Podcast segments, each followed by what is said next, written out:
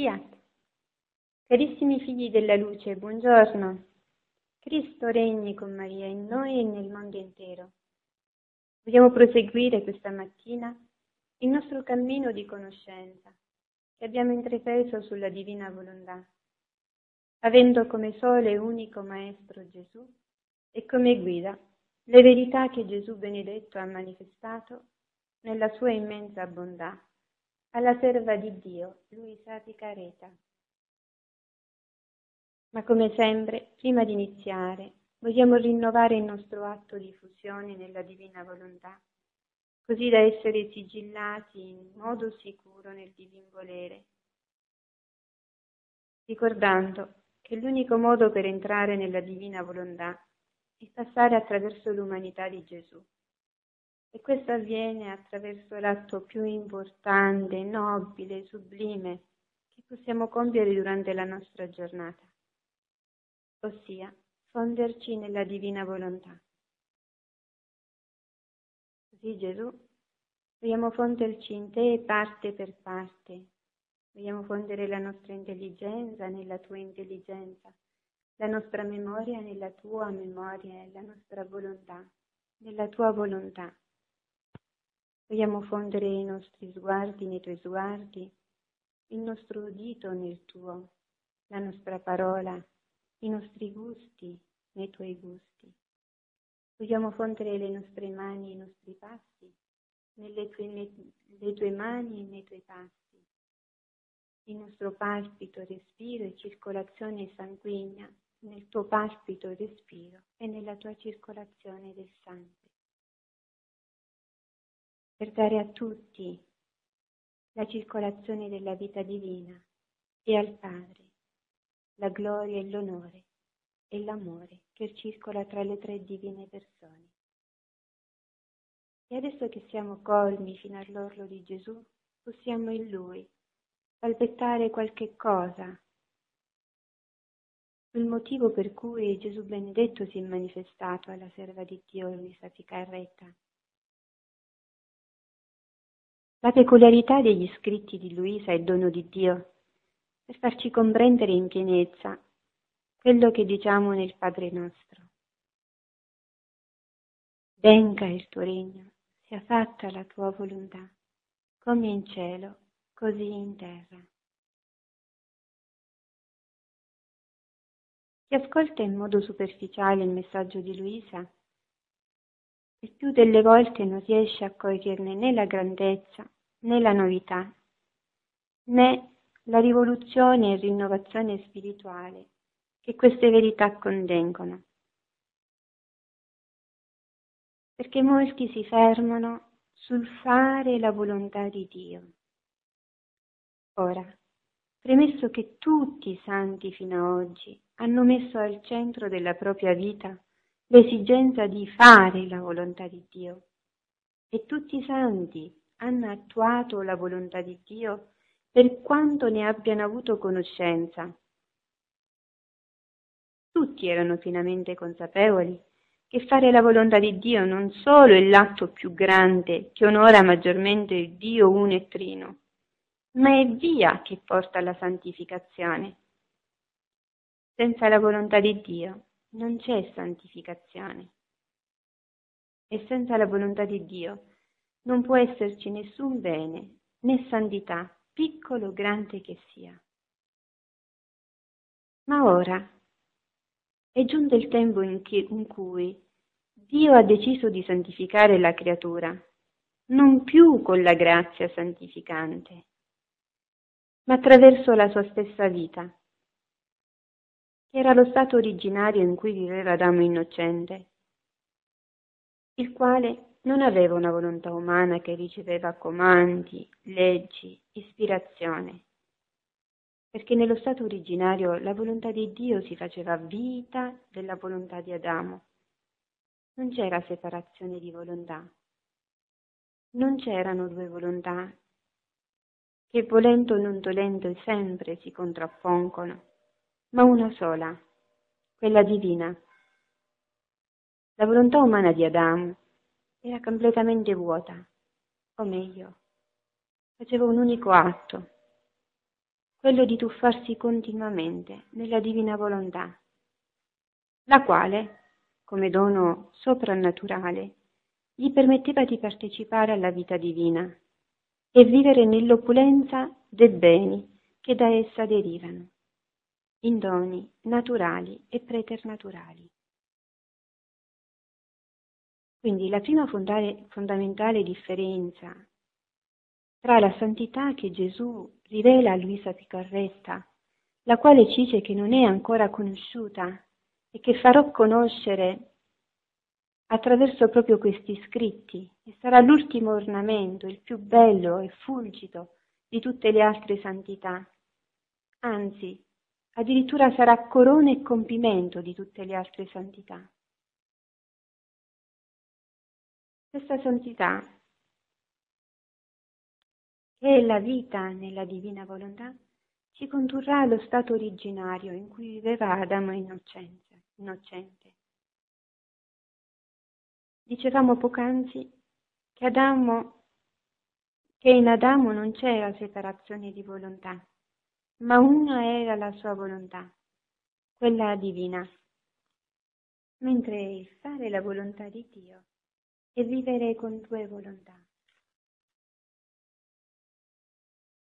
Il vivere nella divina volontà è un dono che Dio vuole fare in questi tempi, in cui le creature non solo facciano la, la volontà di Dio, la quale è fondamento, porta, base per vivere nella divina volontà, ma che la posseccano questa volontà.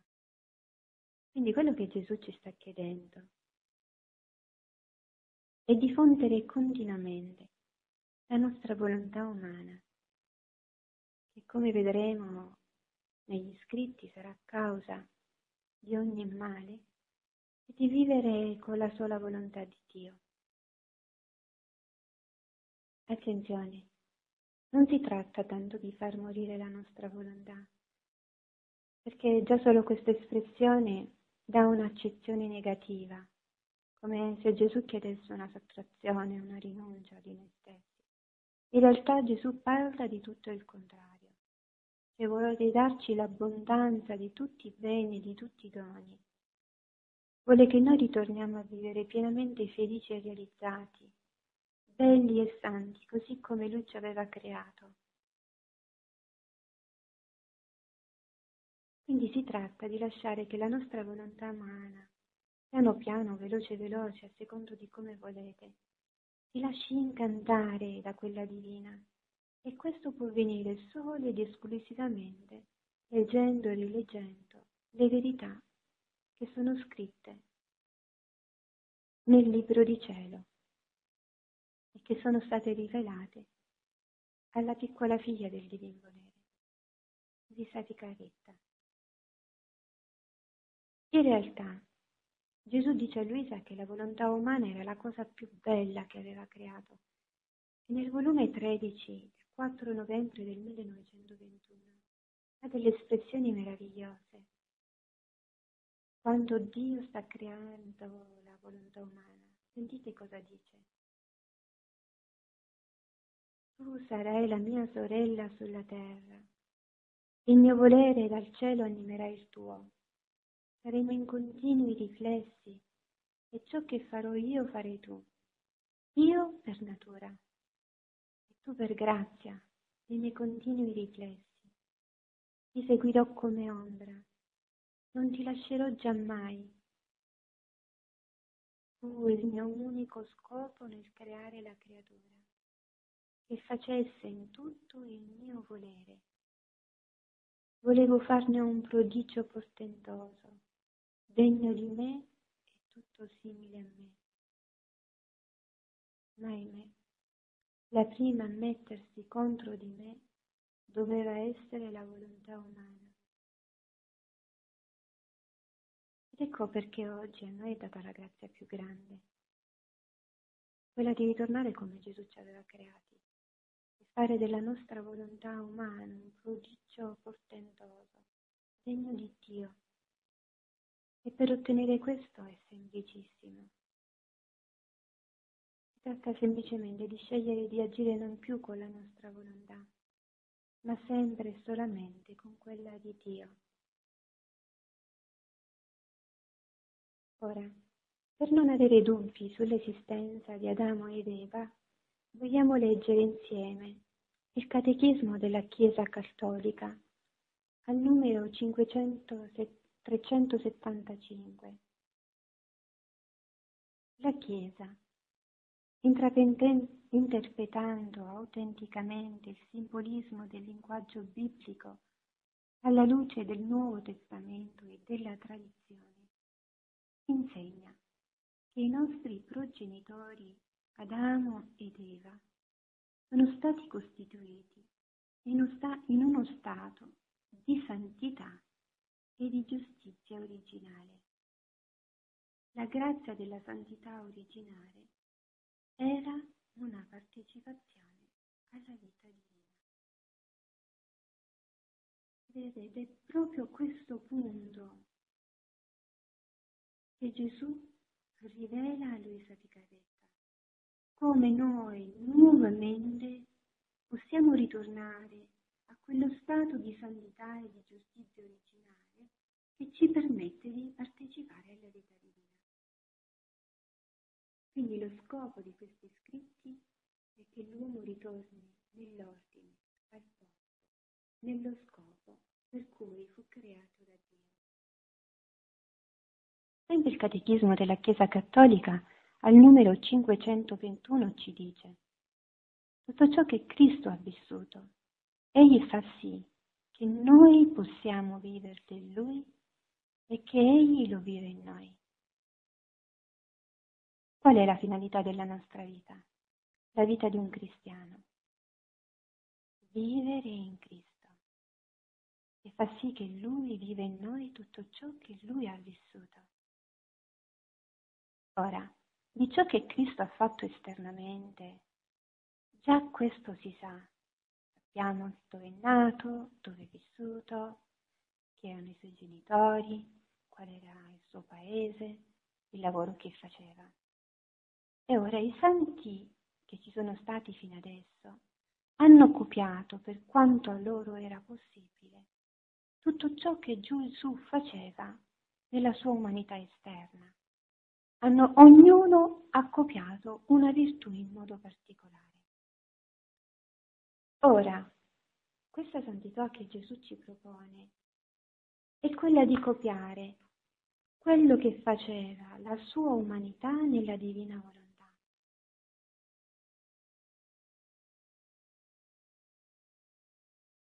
per riportare tutte le cose alla prima origine. Quindi gli scritti di Luisa ci portano precisamente a due punti. Uno, a ripetere in noi la stessa vita di Gesù e ci fanno conoscere ciò che Gesù ha vissuto nel suo interiore. Come pregava Gesù? Quando batteva i chiodi, parlava con la mamma, camminava, Qual era lo scopo e la motivazione per cui lo faceva? Lo vedremo attraverso questi scritti. E quindi ci fanno conoscere come operava la divinità nell'umanità. Fino adesso noi sappiamo che Dio era, Gesù era unito ipostaticamente con la natura divina, vero uomo e vero Dio. Ora dicevamo che fino adesso attraverso i Vangeli si capisce chiaramente Gesù uomo chi era e che faceva. Ma come operava la divinità nell'umanità santissima? Di questo avevamo bisogno, di una rivelazione. Per questo Gesù nel Vangelo di Giovanni dice avrei ancora tante cose da dirvi, ma poiché ora ancora non siete in grado di portarne il peso, quando verrà lo Spirito Santo, vi rivelerà la verità tutta intera.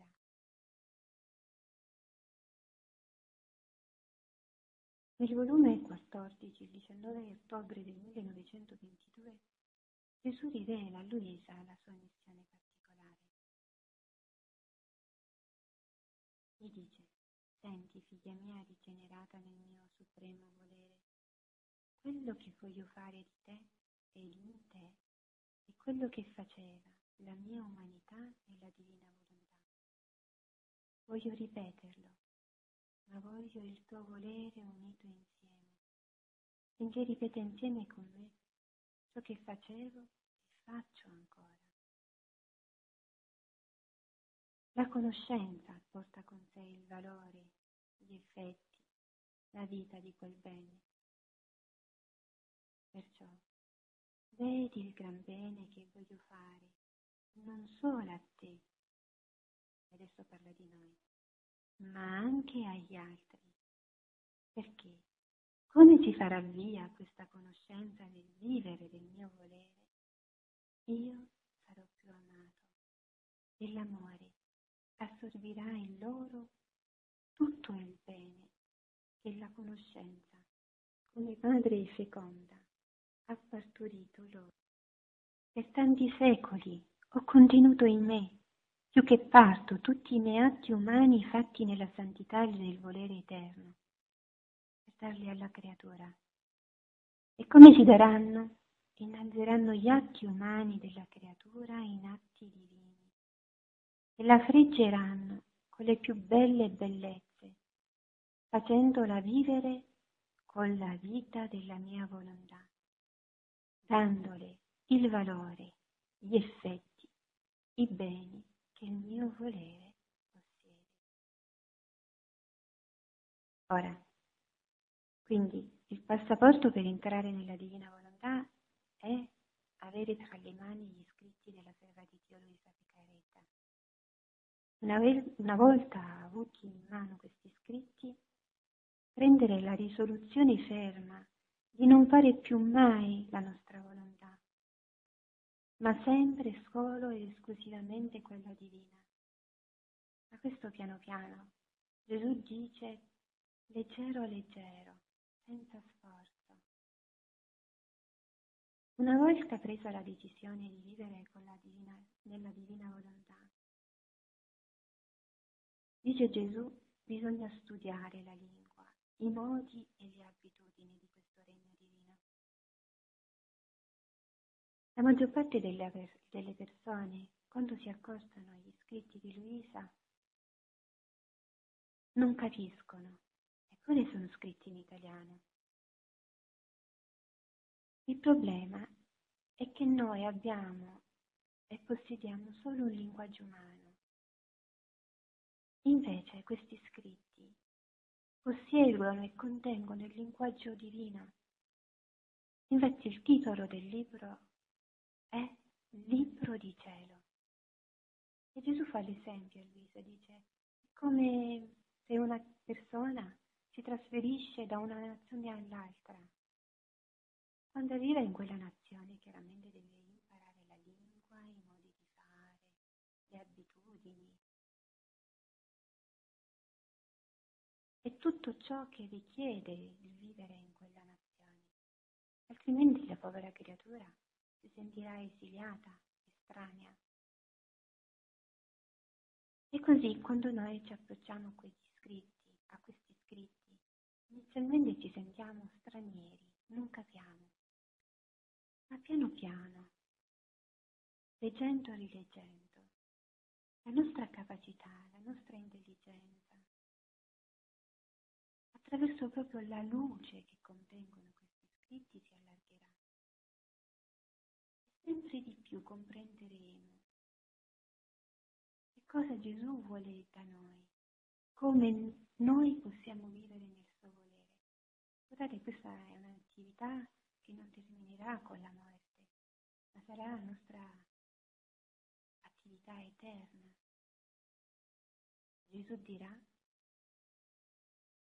il vivere nel divin volere, il vivere dei beati